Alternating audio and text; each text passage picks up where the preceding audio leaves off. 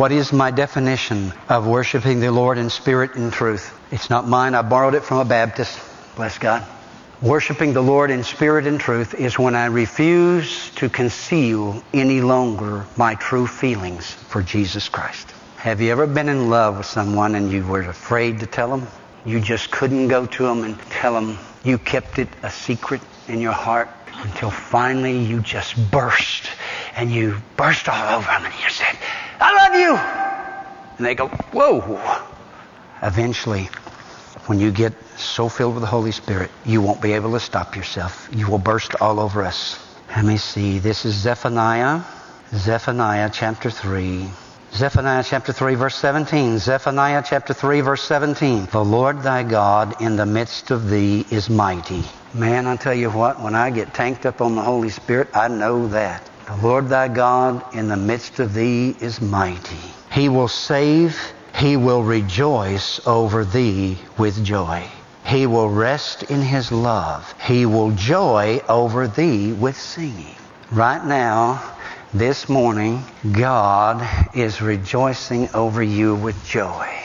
Why are you not returning that grace to Him? One last scripture. 1 Peter chapter 4. 1 Peter chapter 4. Well, I'm sorry, this is not the last scripture. This is next to the last scripture. 1 Peter chapter 4. Verse number 12. Beloved, think it not strange concerning the fiery trial which is to try you, as though some strange thing happened unto you, but rejoice. I'm sorry. Did I misread that? Did, did I misread that? But what? Rejoice? Inasmuch as you are partakers of Christ's suffering, that when his glory shall be revealed, you may be glad also with exceeding joy. Now, right there, some of you put that out there in the future at the rapture. But read the next verse. If you be reproached for the name of Christ, I'm not going to be reproached for the name of Christ and the rapture after the rapture. So he must be talking about the present. If you be reproached for the name of Christ, have a pity party. Is that what it says in your Bible? What does it say? What? Happy? You're blessed? That's in the Bible? Happy? Happy? I told you the story about a fellow named Bill in the church I was in. He was so full of the Holy Ghost. They brought him pink slip on the job. Sorry, Bill. We, things are kind of slow right now. We're going to let you go. He said, Well, praise the Lord. Started laughing. Full of the Holy Spirit.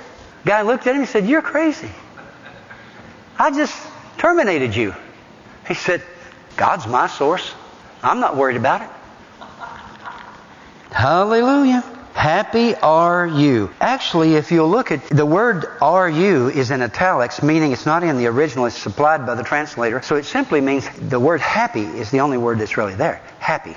Happy. For the Spirit of glory and of God resteth upon you. On their part he is evil spoken of, but on your part he is glorified. Wow, wow, wow, wow. The Spirit of glory.